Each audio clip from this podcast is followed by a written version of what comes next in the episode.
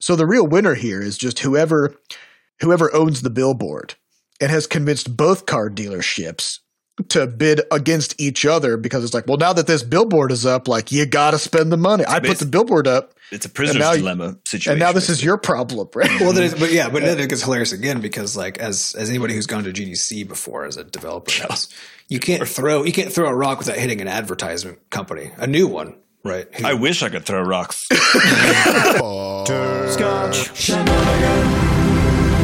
Hey, everybody, welcome to episode 293 of Coffee with Butterscotch, the game dev comedy podcast of Butterscotch Shenanigans. I'm Seth, and I'm the games programmer. I'm programmer. Adam and I do web stuff. I'm Sam, and I'm the artiste.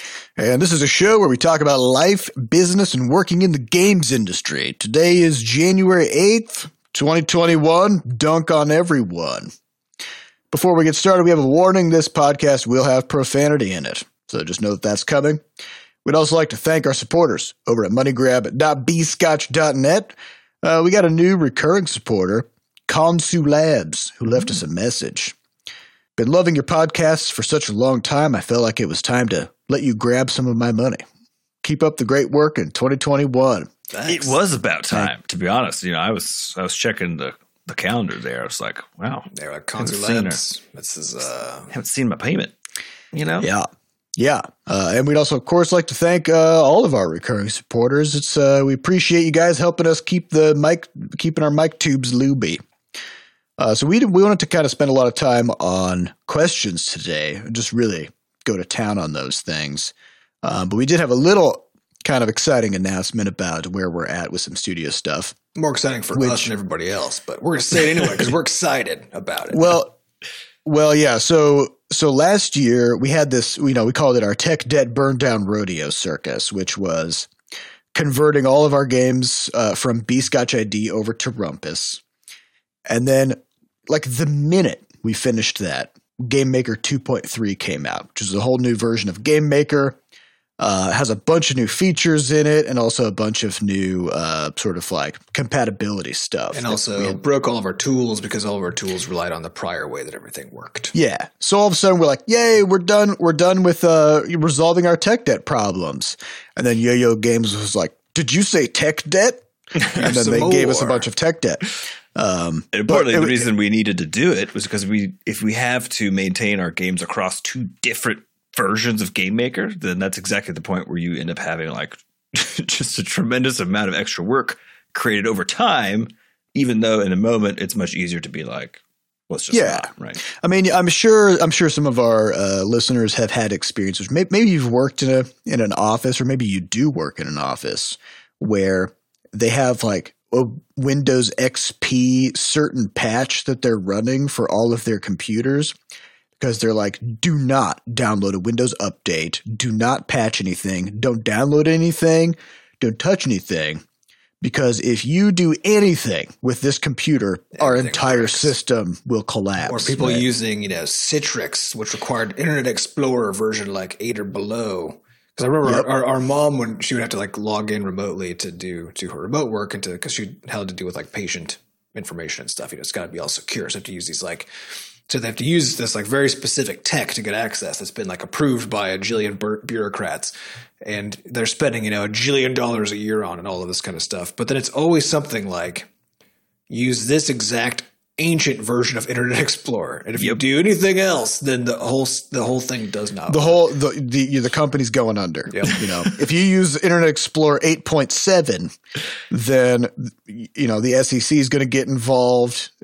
Billions of dollars. Will Yeah, be you're lost. done for life. It's over. Mhm. And so you're probably going to jail, honestly. So, uh, so that's you know we want to we want to avoid that situation, and it's honestly it's it's pretty nice to make these these updates as sort of nerve wracking and terrible as it is, but it reminds me a lot of moving. Like if you mm. move apartments or house or whatever, it's horrible. it's terrible, but at the same time, it's it's kind of awesome because you just you get everything out there, everything out Yeah, in the you open. You get to rethink everything. you rethink everything. You see all your stuff in boxes, and you're like, why do I have all? Why do I have all this garbage? You get to reimagine a new future for yourself, and then I mean, ultimately, you end up being the same person, just in a different house or whatever. But but there's a moment there where it's very And exciting. also, ultimately, you put most of that stuff in the basement and never touch it again yeah, exactly. because you thought it was Yeah. really important that you keep it. Yeah, and it wasn't. Yeah. Um, but and and so doing these big software transitions is a lot like that, where for us to convert from Bscotch ID to Rumpus, you know, we had to go back through all the old game code and and look at what it was doing and decide like, do, do we need to keep this? And sometimes we're like, yeah, we should keep this, but then it ends up going in the basement, and it turns out it doesn't matter anyways. But you know, um, so this this uh, Game Maker 2.3 change kind of started around like uh, October. It was. I think it was literally like the week that we finished the Rumpus update. We immediately Yeah. went straight into the 2.3 Yeah. update. and so so we had to update all of our tools, update all of our games, um, and then we we uh, would also have to give a shout out to Yo the Yo Yo Games team who was very receptive and, and collaborated with us on um, on resolving some of the sort of like edge case issues with Yeah. uh, the new Game Maker version. Because we're always, it turns out we're using GameMaker differently than the average Almost. GameMaker user. And so Mhm. every time we we update to anything, we're like, uh, hey, yo, yo, here are a thousand bugs that we need to know like, Yeah. immediately. and they're like, "Wow, nobody else has seen these." We're like, "Yeah, we've seen all of them though, like Yep. immediately." So, Yeah. um, so they they've been great uh, with with getting uh, getting updates out and getting those things fixed. And so we hit a point now where uh, right around like right before we we went for our winter break, we got these we got all the games updated, and now finally, as of roughly now, um, all of those updates are out. So. Bscotch ID transition is done. GameMaker 2.3 transition is done, which means we're starting 2021 in this really nice place where we get to focus on the future Mhm. and not worry so much about all of this tech debt stuff. Um, so that means 2021 is kicking off with just tons and tons of time pouring into Crashlands 2, where we can focus very intensely on that, as well as now take a look at some of the tooling that we have uh, now that it's all up to date and just work on new new tech to make things run more smoothly. Um, so very excited about that. And if if you are playing Crashlands on the Switch, you may know you may have noticed that it was still using Bscotch ID. Um, that's because the Switch version kind of got caught in that moment where we had finished the Bscotch ID transition but started the GameMaker 2.3 And then it transition. through CERT. So It didn't make it through. Failed CERT, but we'd already started the 2.3 transition, and we didn't want to go back and like, oh, let's just fix all this stuff in a like a separate place, like in the past on its own branch. Like we, we didn't want to deal Yeah. with it. So Three months so you'll- later. Yeah, so you'll be getting the you'll be getting the Rumpus version of Crashlands on the Switch uh, pretty soon. So uh, very excited about all that stuff, and now it's it's just blue skies Mhm. ahead. We have a beautiful year. Yeah. Uh, all right, are we ready for some questions? Yeah. All right. All right, highest upvoted question from podcast.bscotch.net comes from Mimabip Gorky, who says, What's your work break strategy? How many hours do you work before taking a break, and for how long? What do you do during your breaks? Do you change the kind of work you do toward later parts of the day, and have you found that certain break activities rejuvenate you more than others? Mm. I think we all have different strategies here. Mine is is uh, the least, or at least is unstructured. So I'll, I'll just go first. It's basically if I start feeling hungry or have low blood sugar, I take a break. If at some point I'm like, I really want something to drink, then I take a break and I go get some tea or something or some coffee or whatever. Uh, and that's my entire strategy. And then if I'm working with somebody, in particular if it's if I'm working with Seth, then if one of us remembers to take a break because we haven't peed for like five hours and one of us we're about to have our bladders explode, then we both go limping off into the distance to go take a break and and uh, Yep. relieve our poor our poor bladders. You know, Um, Yeah. that's my that's my whole tra- strategy. Yeah, I, I got a pretty unstructured. Uh, I, I think strategy is maybe a pretty bold word for it, I but think that's but but I think there's there's something that I've noticed about breaks, which I don't know if you guys have any thoughts on this, but but I think taking a break can actually be a problem if you do the wrong thing on the on the break. yeah. Oh yeah. So this is a, you know it comes to the question of break activities. So I found that if you take a break and then you like wash dishes or go for a walk or like just do something that's kind of like where you're not actively focused on the on the task that you're doing, then that allows you to kind of like churn through the problem that you're taking a break from. Um, it allows you to kind of make connections and discover things. Right? Yeah, well, you don't have to have to destroy the mental model that you had previously assembled Yeah. of your problem. If yeah, and if on your break you read a book or watch a YouTube video or something like that, then suddenly you've you've completely diverted your attention to some new thing, and you will return from your break disoriented and mm-hmm. and now it's harder to ha- get back to work. and it's harder to get back to work. Yeah, so I think, you it have to be depends on the type of work though, because it, so Yeah, mine also true. with the art stuff, because like I don't have to hold a mental model in my head because it's The model's on the paper. there. So I've actually found it super useful to to engage in the more distancing activities. So like Hmm. reading a book for ten minutes or fifteen minutes. Uh, I play. I've done some uh, some of the daily challenges for Monster Train. Has been my favorite like way to take a break because it's like thirty minutes tops, and I play the game so much now that I was like, it's basically an automated thing. It's kind of like doing the dishes, right? So it's slow to making decisions and stuff, but it's kind of fun and, and it loosens me up. And typically, when I get back from that activity, it's somehow easier to do stuff again, if that makes sense. Because Hmm. it kind of like fully disconnect and then get back into it. That is true. So, so you have to uh, have respect for the kind of work that you're doing and, and what you're taking a break from. Yes. Because, because I mean, it's it's always the case that like a break is a break, right? Like if you're a break is you just sort of distancing yourself from the work. Um, so in all respects, it's a successful break, right? Well, yeah. no matter no matter what you do. Well, it depends But on your you- goals for the break. Because the other question is why are you're taking a break. Are you taking a break because like like it's it's noon and that's that's the reason and like noon is when you take a break like you know uh which i mean any, and any reason is fair right like just why are you doing it because that's what that's what determines whether it's successful because I if you that- don't if, if like if your goal is to take a break and like disconnect from work completely and do something completely different and that is the purpose of the break then it just is the case that for certain kinds of work it's just going to be harder when you get back. Right. And like that's an okay strategy if that's if that's the goal. Uh, my goal for breaks though is always to during the workday is to is to minimize their impact on the subsequent parts of my work. And so i try to structure it around that.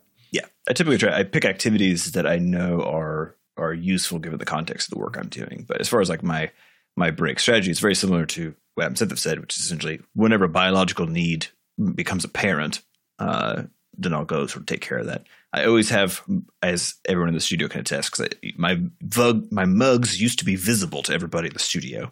Uh, now they are not, luckily, because of Sam the- would accumulate up to six mugs uh, before Yeah. he'd be before he'd suddenly look down and be like, "This is a lot of mugs," and then have to go, you know, take care of all of them.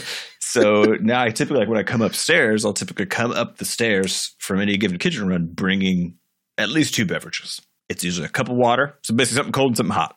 cup of water and a cup of tea, uh, and then at some point I'll try to drink one of them. It'll be empty, and then I'm like, okay, I'll move on to the next one. As soon as that's empty, then it's time to you know go do it again. but not but not take them downstairs, but to just go. no, I do- I do actually get two more mugs. Okay, Yeah, because it's actually it's for whatever reason it's somehow easier to do it in the house than it was in the office. But um, but then I think beyond that, like I I noticed, and this is actually an interesting thing from from the the holiday break that we just uh, got off, which I think my natural work cadence is actually something around like from about ten until maybe one or so is like usually like an optimal time, and then uh, and then there's actually like usually a, a good like two hour chunk where I just don't like after I do one big piece of work where it's actually far better for me to go like just literally just go do something else for a, an extended period of time. And then uh, over the break, what would typically happen is I, is I would get back from that anywhere from from two to you know four, and then work again until seven or eight. And for whatever reason, like I think that's actually sort of the natural cadence I have. It's, It it's kind just- of a it's like the siesta model. You know, you're Yeah. gonna you're gonna work hard for a while, then you're gonna really like detach. Just go do some other stuff for a bit. Yeah, so actually, I do really like that model. Like, it's obviously the one that I naturally fall into, and I'm just sort of uh, up to, up to my own devices. The rough part about that, of course, is is I think the reality is you're you have to somehow try to mesh your natural tendencies into whatever structure you have uh, for office or studio life that works that somehow like hopefully works best for for like the group on average, right? Yeah. Um, Yeah, the this is reality always- is, that that everyone has sort of a different way of doing things, different goals, different natural behaviors, and all that kind of stuff. And so you That's why I like- cannot have one system that just does work well for for everybody. Yeah. It's like we don't we don't keep track of people's breaks. We don't tell people to take lunch at certain times or whatever else. The stuff we do is we start at the same time so we can get everybody oriented, and then we have our stand down at the same time because we found from doing remote work that people tend to just keep on working.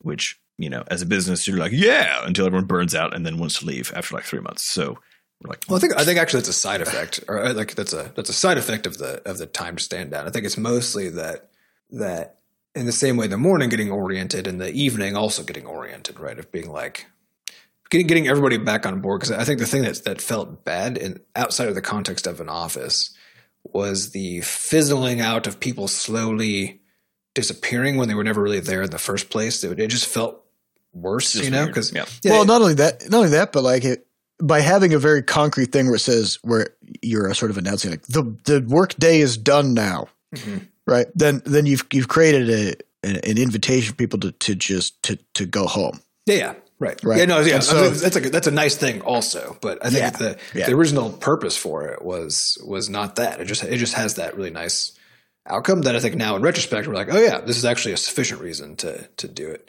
Um, Yeah. yeah, Yeah, because because if you if you don't have that that ritual of declaring the workday over, then now it moves. It's it's almost like uh, I'm sure people have worked in companies where uh, where you get vacation days, but then they make you feel guilty for taking them, right? right, and it's that same kind of thing, which is which is like, yeah, I mean, technically the workday is nine to five, but also like we're going to look very favorably on you if you stay until five a.m. instead of five p.m. Yep. You know, because you're a real hard worker.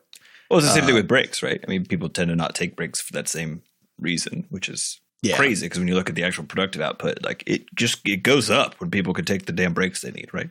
The quality goes up, productivity goes up. Yeah, I think there's a there's a speed limit on on good, getting good work done. Mhm. Like everybody's got sort of like a certain amount of stuff that they're able to get out in a day in like a reasonable way without destroying themselves, um, and it just kind of expresses itself differently. Mhm. Uh, our next question comes from Captain Jazz. Imagine a future where jobs no longer exist. What would people do with their time? Just jobs don't exist, as in like you don't get paid to do things, or there's nothing you can do anymore. you know? Jobs. I think probably my guess is it means Like, there's it's like no a thing you have to do to get by. is Correct. so so I think I Let's think we have there's to universal basic income is sort of the Well, well, we have to sort of like ex- we have to structure this future in a way that the jobs no longer need to exist, right? Because like, we all we all need to. all the jobs. It's got to be robots, right? only But way. also the robots need to be smart enough that they have to make more that- robots and take care that robots are maintaining the other robots, right. right? Um, because like we need food, we need to get the food into cities.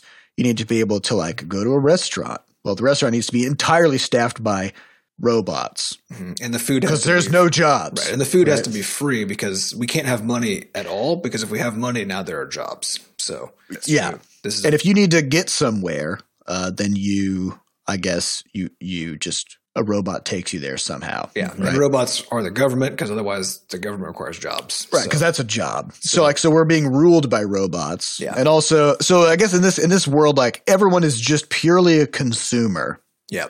Um, because nobody. You, Well, I no, guess no, you you, could. don't, you don't have to be a consumer. You can still create and share. yeah, the point is and you just can't get paid. You just can't get paid to do it. So is that what makes something a job?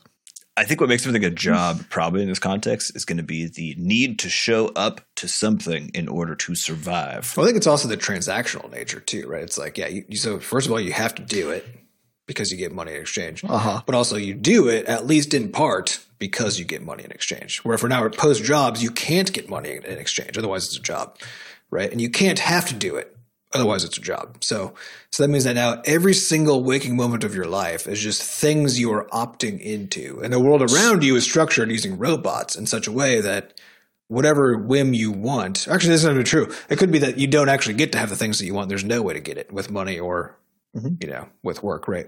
So this doesn't mean this- we're this doesn't mean we're in a utopia necessarily, right?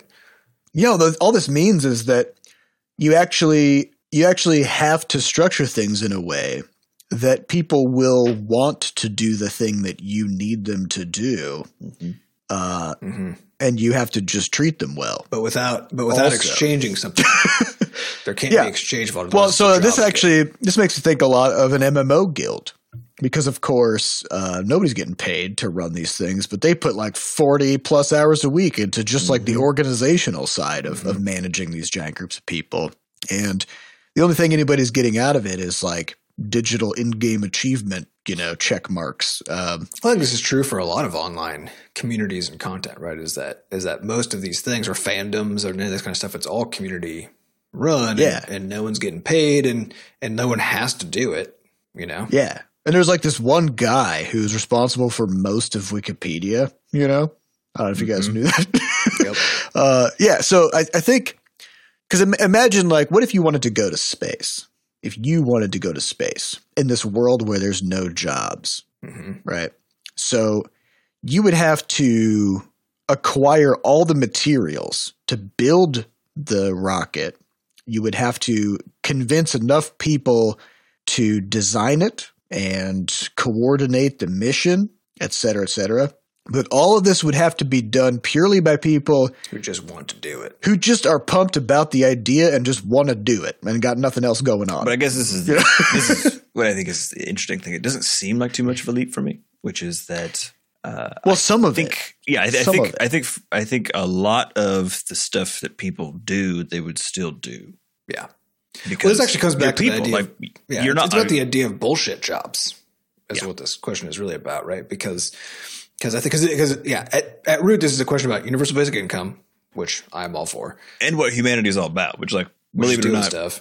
people have been around doing stuff far longer than there was an economy paying you for it Yep. in any sort of meaningful way, right? So and we we are jobs. programmed to do cool stuff and to create stuff and whatever else. Yeah, it's just this bullshit jobs question, which is a job to me. That's what a job is. Which Yeah, is but I think I think the hard part comes when trying to like if we if we move away from this like robot world, right? Which is like okay, let's say it's today. We don't have sophisticated robots to take care of everything. Um, money is not a motivator because people just do the things that they want to do, right? sure. Um, so, so th- I mean, there are a lot of jobs that are super dangerous and super hard, and the big reason that people will do them is just because they they need the paycheck, and the pay and the money's good enough Yep. to to compensate for that. So maybe that's something like you know mining coal or you know something that's just like real fucking hard. But the thing is, when you look at the these jobs that actually are dangerous or jobs that people don't want to do, the pay does not is not match up with that actually. Like in terms of, I don't know one wants to do it, but also the pay doesn't make up for the amount that people don't want to do it. If that makes sense, like oh yeah, no, people well, are underpaid generally in those in those job scenarios, right? People are generally under underpaid, but it's Actually, it's, a lot of those jobs pay quite well, actually, for because it's either that there aren't any other jobs in the area, right? So this is just like your option. This is what you right? do. Yeah. Um, but it's that it's that they do pay enough because because if people have other op- options, you know, they're not going to choose the they're not going to choose the, the one that kills you, right? Uh, and so they don't have other options for some reason. That's either because there just literally aren't any, right, or because uh, this is the most viable one based on the you know the compensation mechanism, right? Um, yeah. So can you have can you because yeah because because not having jobs doesn't mean there's no compensation. It just means that compensation isn't Currency. required. It's not like So, so okay, so a job is basically defined as like something you have to do for money, something you have to do to to get by, Mm-hmm. which is very different from work, Mhm. right? So the idea is then if you have a a universal basic income where everybody gets at least enough money that they don't have to worry about whether they're going to get by, Mhm. right?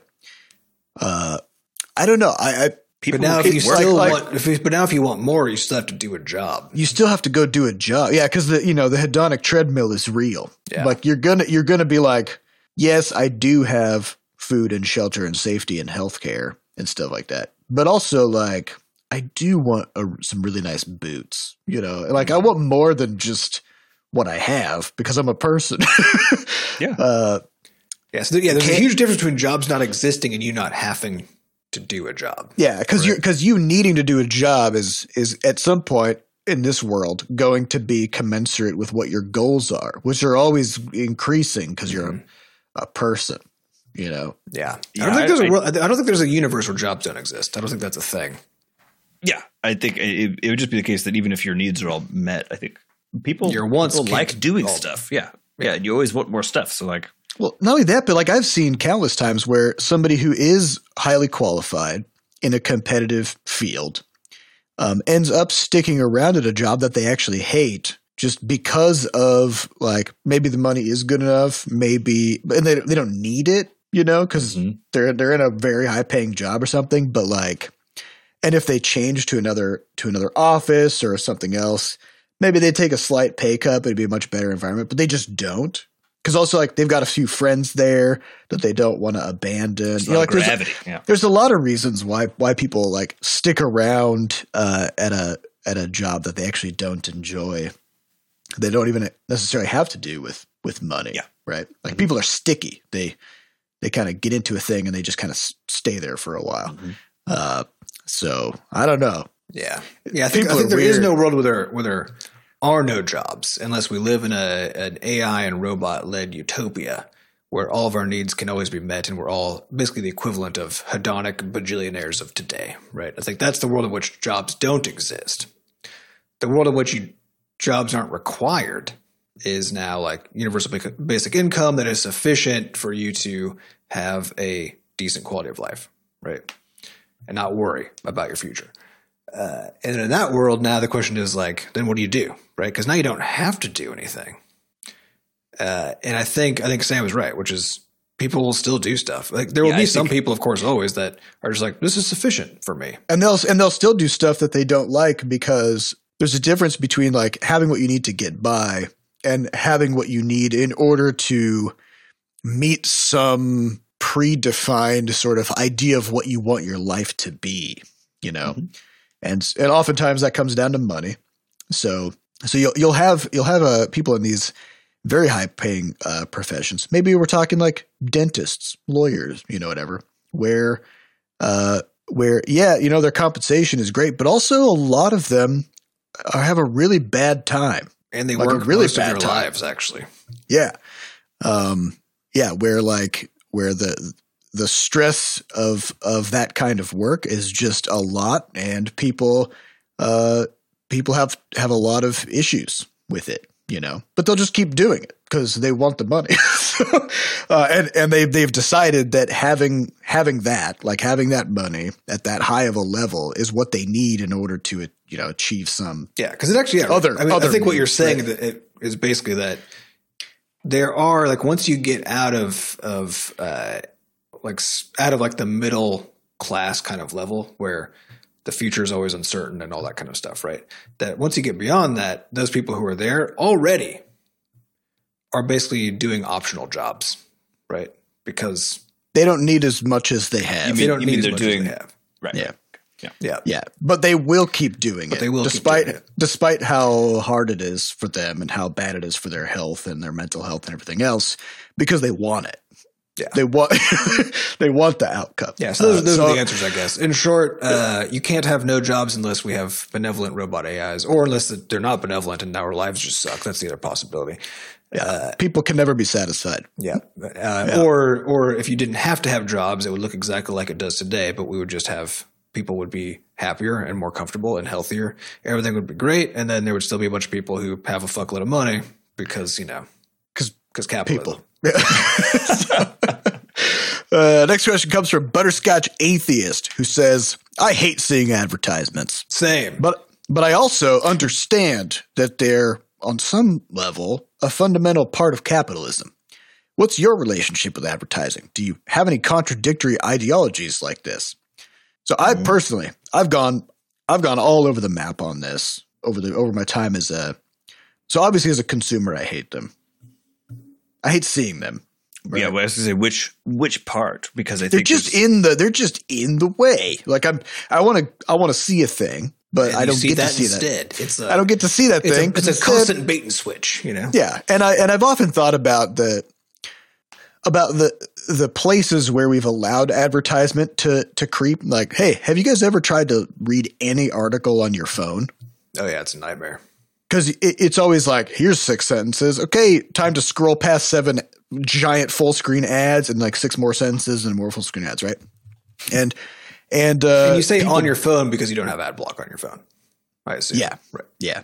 Um, Uh, but but even if you say like you know I don't want to you know I know that like sites earn their money from advertisements, so I don't want to run an ad blocker, and uh, they're egregious about it. You know, it's just That's some, it, sometimes you'll have a you'll have a site where like you'll go to the site and you won't see anything because there's a giant full screen ad that you then have to scroll completely down past to get to the the website. Um, and it's interesting that that that's just a matter of course for certain kinds of content.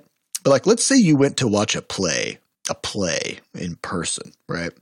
And every three to four minutes, they would pause the scene, and some person would run out onto the stage and start telling you about this amazing new bleach. You mean you mean the like you're literally describing the original soap opera, the definition. Because you know that so the reason that soap operas are called soap operas is because they were televised plays and they would come in and sell soap in the middle of it. Right? Yeah. Yep. That's why it was called a soap opera. So you're Yeah. you're just describing like you're describing something that you're as if it's fantastical and absurd, but that is how that is, it's just Television. how TV came to be. Was it started as a play and they were like, how do we monetize this? Oh, let's sell soap in the middle of it, right? And Yeah. now there you go. Yeah. But uh, you know, like there are certain places where nowadays like you don't you don't see that, right? Um, and you don't see that in like a in a book. It wouldn't be like, okay, now that this chapter is done, we're going to have a chapter where we tell you about soap and then go back to the main story of the book, right? Um, maybe we'll get there We someday. we, we are at the place where if you buy a, if you buy a Kindle, an Amazon Kindle, uh, you have two options. One is you can get the one with ads for twenty fewer buckaroonies, uh, Yep. or you can get the one without ads. And if you get the one with ads, then just when the screen is like when the screen is like when it's off, like when you don't have the Kindle running, you know, and you're about to boot it up, it's just just showing you a random fucking advertisement. so they don't put it they don't put it in the book. it's just on the on the but it's Kindle. on the on the Kindle. Yeah, I But find it. I think it's all context based because there's there's actually there's so I I despise them in this way we're talking about, which is when they're in the way for a thing that you are trying that you were knowingly trying to get to. So uh, yeah, but the pre roll before a YouTube video, uh, you know, popping into like like read a news article or like see a news article or a news um, a newsreel of some sort. And there's like a minute long Honda ad that you cannot skip before you get to. I'm like, I'm, I'm done. Like, I'm leaving. Right. Mhm. Um, Well, and, and Did you- but magazine did ads you- because like half of all pages in a magazine are, are ads, and so like you can't Right. trying to find something that's actual content. You know, is It gets a Yeah, but weird. Sam, did did you buy the Honda though? Because if you I did, then it worked. That's the oh, okay. So yeah, but I think Interesting. that the context always really important because I think these ones that like interrupt stuff are the thing that we're we're always talking about. And everyone's I think always comes top of mind when it's like how much do you hate ads, right? Um, but actually, I've had an, it, there's been an interesting sort of a switch for me because so I like I've been using Instagram right a little bit, and because I'm not looking for something in particular, right? Because I'm essentially browsing, you're sort of scrolling through some stuff, uh, and they the ads look exactly like content. And because they're targeted, and very effectively, might I add, it's always for games on Kickstarter, cool, weird ass gadgets and stuff, and then and then like other just like cool, cool things that I actually am interested in as a person on like a general product category level. And so what I see is all interesting cat things. Mhm. It's cat things and tattoo things because that's all that I look at on my Yeah. Instagram. It's a weirdly enough, like Instagram is the only place where I do find myself actually looking at the ads for one, and then being like, huh. Like I probably like once a week I'll click through on something and go kind of read about whatever the fuck the, the thing is, right? Um, and I don't mind it at all for some reason. I think it's because of the browsing context. I'm not trying to get to I'm not trying to get to a place and they're not interrupting me. They're just sort of Yeah, inserting you're already looking at random shit. You don't even know what's coming. Exactly. So who cares? Exactly. Who cares So, if you get random shit that's an advertisement? Yeah. yeah, it somehow works works out just fine. Um, and then of course Well, there's But Okay. so, so the so the question I have about ads though, from that from that viewpoint, because there's a really interesting uh, uh, two part Freakonomics episode called it's just called "Does Advertising Actually Work?" Mhm. And they, of course, they talk to a lot of people from the advertising industry who were like, "Of course," and then they talk to CEOs who were like, "Well, we spent a lot of money on it, so I'd like to think so," and then and then they talk to uh, statisticians who are like, nope. there's no way to know, right? Um, and Which is the- which the- is the right answer. Is that yeah, is and that the fundamental the fundamental question there is is what's the cost benefit, right? Because advertising is expensive, and if it if if it works as well as people think, like claim that it does, then it's worth it is worth the money. But in order for an ad to be effective, it would have to convince someone who was otherwise unconvinced to do something that they otherwise weren't going to do. Mm-hmm. The idea right? of advertising is you're printing money, right? Because Yeah. you spend some of the money to advertise, and then you make more money off of that because people wouldn't have bought it, and now they would not have bought and it, And then right? you So- come out in the black as a consequence of doing Yeah. So, like, let's say you're a candy bar manufacturer. You've got your delicious candy bar.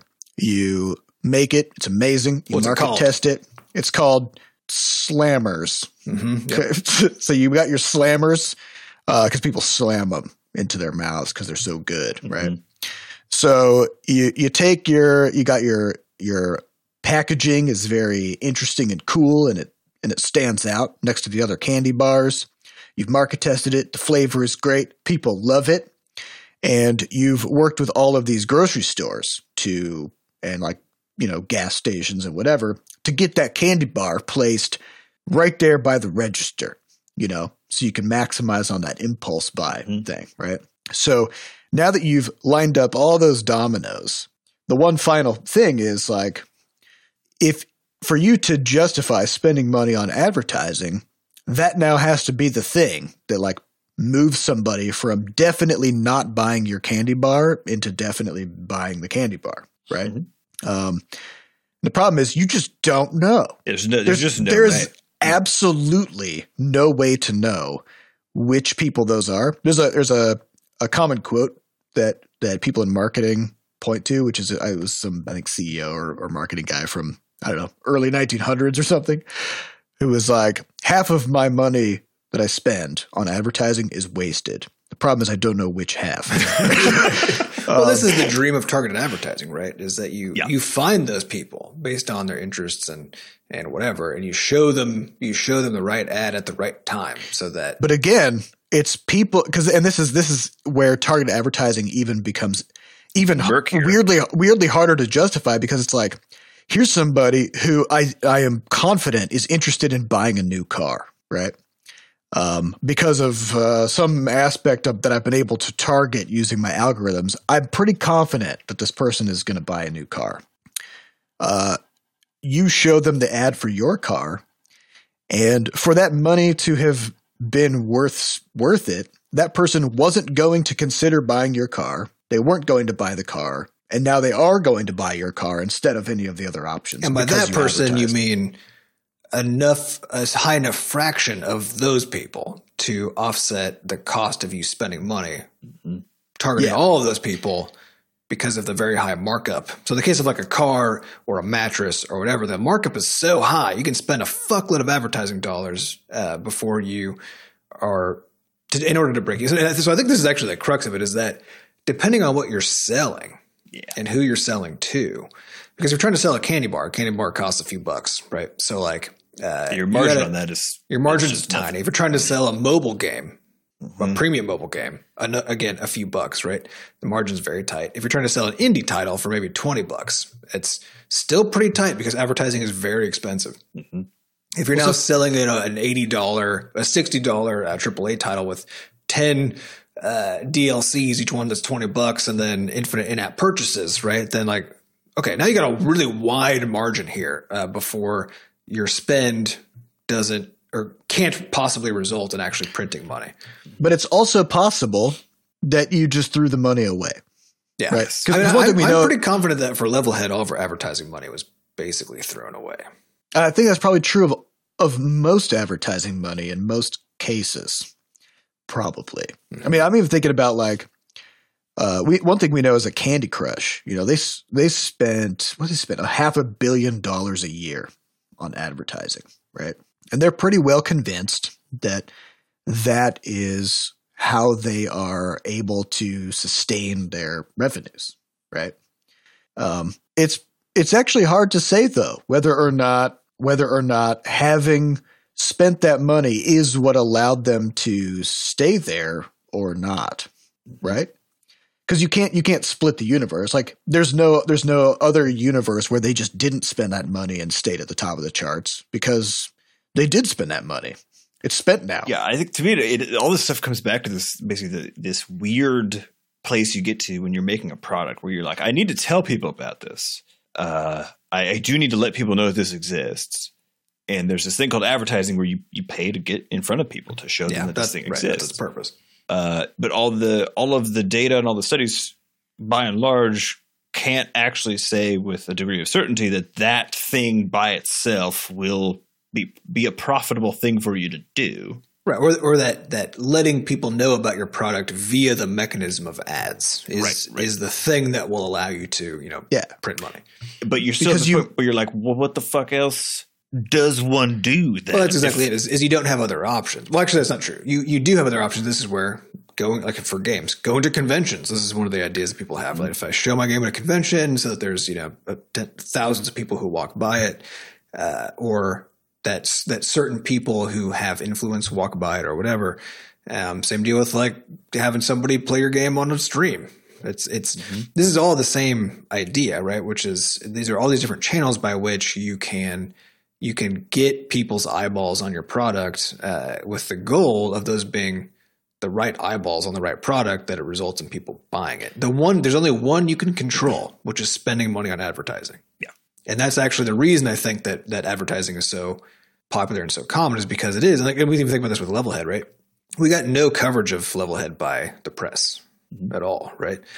Uh, and also no streamers. The only the one thing that we had control over and that worked in the sense that people saw it was we spent money on YouTube ads in particular, right? But but ads in general. Um, so the only reason that we were able to show Levelhead to people uh, ourselves on purpose was by spending ad money. But on the other hand, the only places it really seemed to matter was when the storefront showed it to people, which we didn't have to pay for, right? So, uh, but those weren't guaranteed. That those those could have not happened, and so I think this is why advertising is so is so popular, and, and we just kind of all assume that it's doing something, is because it is the one thing that we can control. directly do. Yeah. Yeah. It's right. It's almost more, I think you should think about it more like an insurance policy uh, for ma- being able to to say with some degree of certainty that you were able to make sure some people saw your product Right. It's not an insurance policy in the sense that for selling at all. it works, right? Right. Yeah. In the sense that that and I think there's actually there, there's this there's this general thing that that we all have, which is the idea that we have to do something, right? Like we Yeah. that that if we don't that if we don't do something, then we're then we're failing in some way, right? And there's some scenarios in which there is nothing that can be done, right? That actually moves things mm. forward, but but still, the natural human res- behavior is to do something anyway. That's right? why like a lot of surgeries are necessary for this exact reason, right? It's like you Mhm. don't act, you can't actually like fix this or do really do much about it, but it feels it feels better somehow to like to, to say act. like I did Yeah. what I could, I did what I could. Yes. You know. Yeah. But yeah, but yeah, I well, think it's a placebo effect, right? Because like we already, we Yeah. I, I already went on a rant a few episodes ago about fake medicine, right? But fake medicine, it's the same. It's the same deal, right? It's like it's you might even know that this is that this that the stuff that you're taking is bullshit, right? Um, and and is not real medicine, but you felt like you did something, right? And the fact is that doing something has a placebo effect, which for people is great. For a business that doesn't do jack shit, right? uh, Well, the- it's easy to confuse these things. yeah. In the in the Freakonomics episode, they kept coming back to this this mantra that like so many people were saying, which is this like if advertising didn't work, then why would so many companies be spending so much money on it? Mm-hmm. it's a very Which is a, way to look at which it. is a very silly thing to say. Yeah. Um, Well, there's also an explanation for it that is unrelated to its effectiveness, which is the arms race aspect. So, so one thing you'll notice if you do if you do ever find yourself spending money on advertising, um, one of the things that will be recommended to you, um, either by the software that's doing it or by the people that you talked with, is to directly advertise against your competitors. So that when you're so like so, let's take like like uh, let's take Levelhead, right? We could pay Google or whoever to say, hey, when people search for Mario Maker, show them Levelhead, right? We can pay to do that uh, and they will encourage us to do that because on the one hand that drives up like that fucking drives up like crazy the, how much everybody has to pay for advertising right because now we're in a bidding war to get those eyeballs because you know obviously nintendo doesn't care about us they're not to that's not a real thing but in, in a context where that was happening you now have two companies both trying to make sure the other one doesn't steal its eyeballs. And you see this constantly. Like every time you do a google search and then you like for some for some product and then the top th- you know the the top sponsored results are are competitors of that product. This is like this is by design right? Uh, and we even had this when we when we first started trying advertising on uh, on the App Store. Um, one of the things that we were like, oh yeah, you should also be using like when people are, you should use Crashlands. So we were trying it with Crashlands. They're like, you should use Crashlands as a term. Yeah, use Which- it for your own name too to make sure no one else can show up. Right. And then the and then the stupid thing about it was then we, then we're looking at our advertising results and we're like, oh, actually, this is really effective because because we can actually see like oh, people who are who we can see people clicking on our ads and like and actually then buying the game, right? Except almost every single person who did that was searching for Crashlands, right? Because again, So- an ad is only worth the money if it convinces somebody to act who otherwise wasn't going to already. Or right? in the case of now what it's used for, it's for business warfare, right? So now it can be useful if it prevents somebody from going to your competitor. Right. Yeah. And so I so think the, this is so the a idea lot is of if you the- say a lot of it comes from. you say like uh you know I, got- I there's like six billboards in my town and I've got a car dealership and you know Steve on the other side of town he's got a car Yep. dealership. and now you now you each bid to to get Yeah. on that billboard. If Steve gets all the billboards and suddenly everybody's going to know about his car dealership, they're not going to know about my car Right. dealership, um, which is you know maybe right. Well, and there's truth. I mean, but- there's truth to this. Like, like some of these things are effective, right? Because, and this is also why you know car dealerships stamp their name on the back of everybody's cars when they sell them to you, right? Uh, is because like, especially like going around St. Louis, there's like there's a handful of those that I've seen a million times, right? So now, if I, it is the case that if I go Google like, oh, should I do need a new car, and I'll go Google it. The one that I recognize is the one I'm going to click on first. That is what is going to happen, right? So Probably not though. Probably the one that they have paid to be at the top of your uh, dealership actually. search That's results. true. Right. So, so I um, mean, yeah. So I, I don't think it's fair to say that like this stuff doesn't work or anything. I think it's it's that it's a lot more nuanced, right? And I think that the fact that because the the crux of all of this is that there are there are finite like that people's attention is a finite resource, right? Yes. And if you're trying to tell people about the thing that you have, you have to somehow get access to that finite resource that other people also want. And this is sort of this is what advertising is all about is and this is also why it's so fucking expensive and why it's so competitive and why it, it actually creates business to business warfare. And the end result of that for a particular combination of product and market uh, could very well be that it is absolutely not worth it. And what we have found for us for making premium games, especially trying to sell them in the mobile space, and where in particular, um, advertising is extremely expensive because of how how much it has been driven up by AAA and by mobile free to play titles. That advertising in our space is so expensive that our business model is not compatible with it. It just it just can't work. Uh, and it's especially in the context of where we can get free promotion. Actually, so I guess a thirty percent of our cut resulting in quote unquote free Yeah. promotion, right? Uh, By by getting featured on the stores, um, if we, but th- but again, that's not a process we control. It's a it's a random process. The question really is is after you after you launched a game, whether it does well or does poorly, uh, how would you feel if you could have spent some money on advertising but didn't in both of those scenarios? Well, this is also This is- this, is, is this is a. FOMO, right? This is a FOMO problem, right? Which it's a dangerous way to think because that only still works if if advertising works, right? In the first Oh yeah, place. I know, but I, I, this this is to me more so the back to your point about almost the placebo effect on the Right. business team. yeah, which right. like, exactly. This is why people do it because they're afraid if they didn't do it and they look back.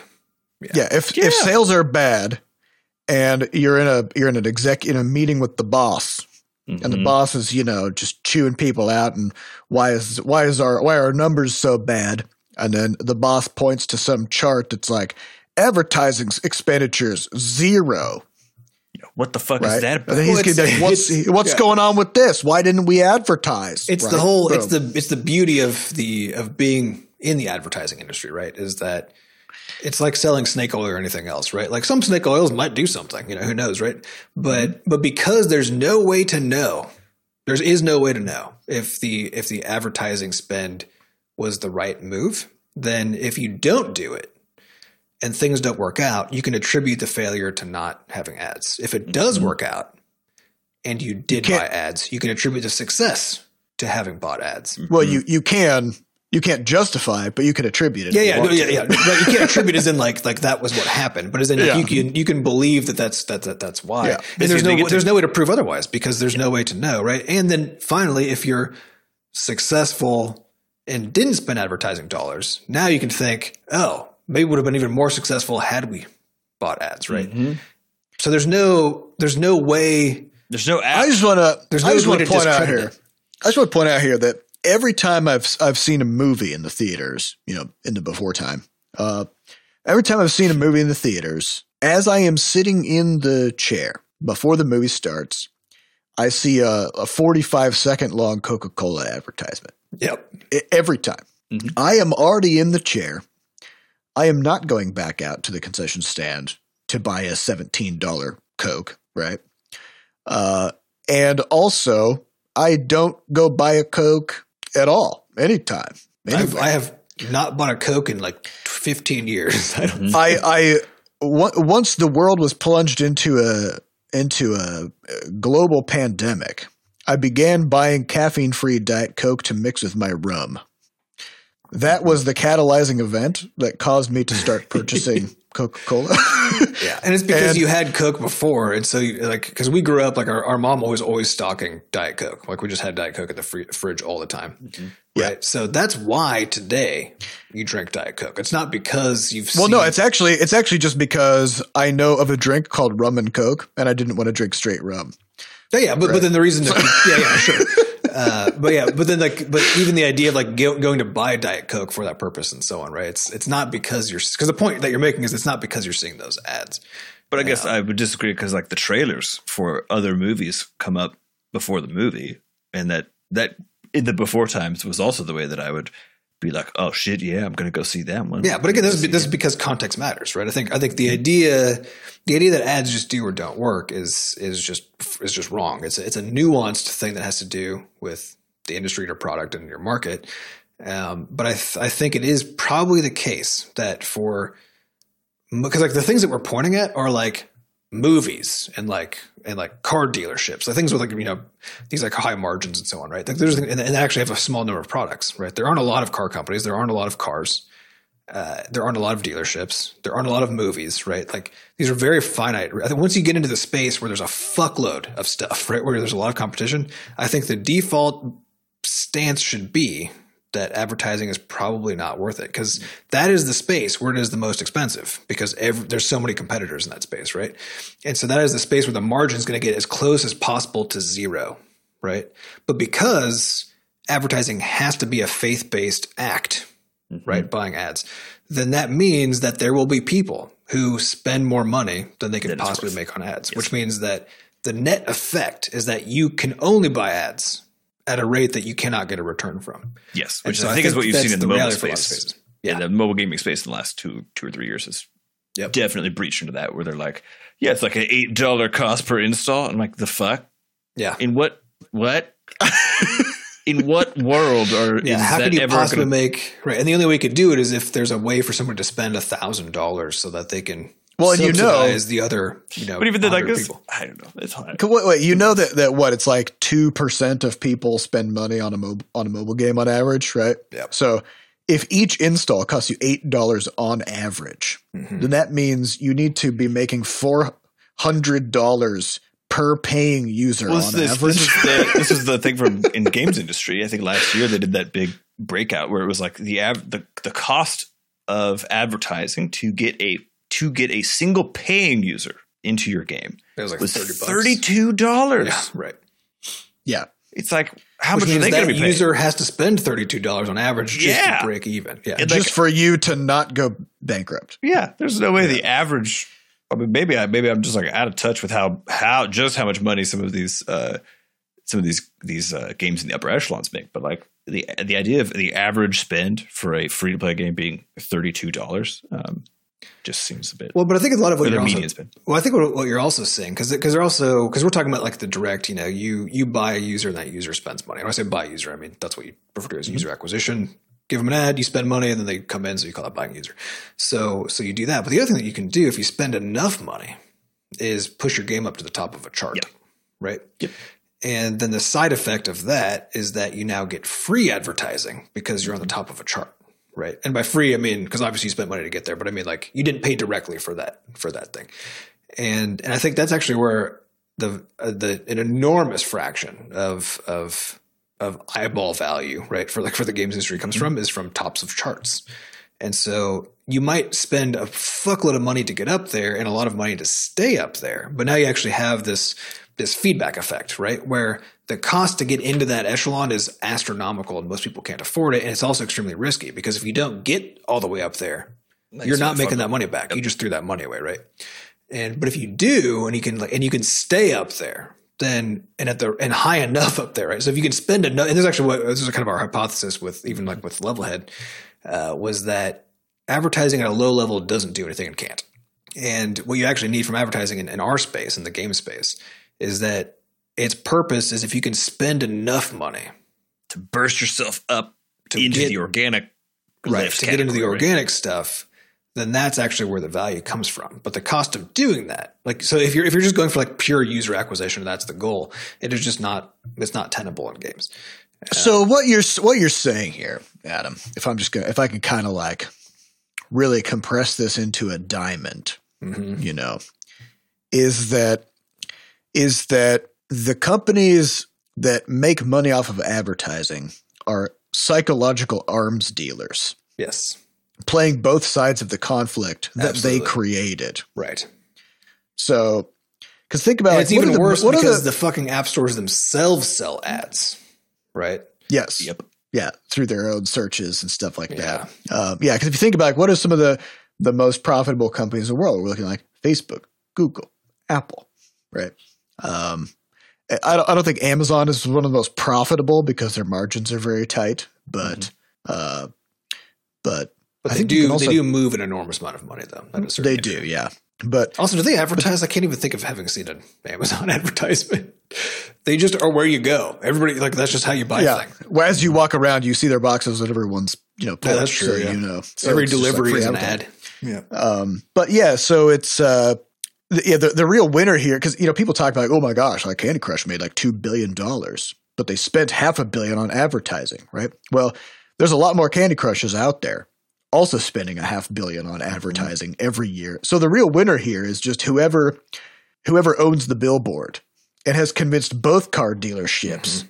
To bid against each other because it's like, well, now that this billboard is up, like you got to spend the money. I put the billboard up, It's a prisoner's now dilemma situation. and now this is your problem, right? Well, then it's, but yeah, but then it gets hilarious again because like as as anybody who's gone to GDC before as a developer knows, you can't throw you can't throw a rock without hitting an advertisement company, a new one, right? Who- I wish I could throw rocks. to be honest, yeah, like they're the number of dead end conversations I've had because of that was just. Oh yeah, that's hilarious. Uh, but it, it, but now we have these now now advertising companies also need to that like they're competing against each other for the advertising dollars, right? So they need to advertise at GDC to convince everybody else to advertise To on get- their platform. Right. So so now you get this like just layer on layer on layer, and of course that means they have very high overhead because they're spending all their money on advertising against each other in order to sell more advertising. Like the whole thing, like Yeah. So the problem here is like it's like the nuclear uh, the nuclear uh, proliferation yeah. problem. It's like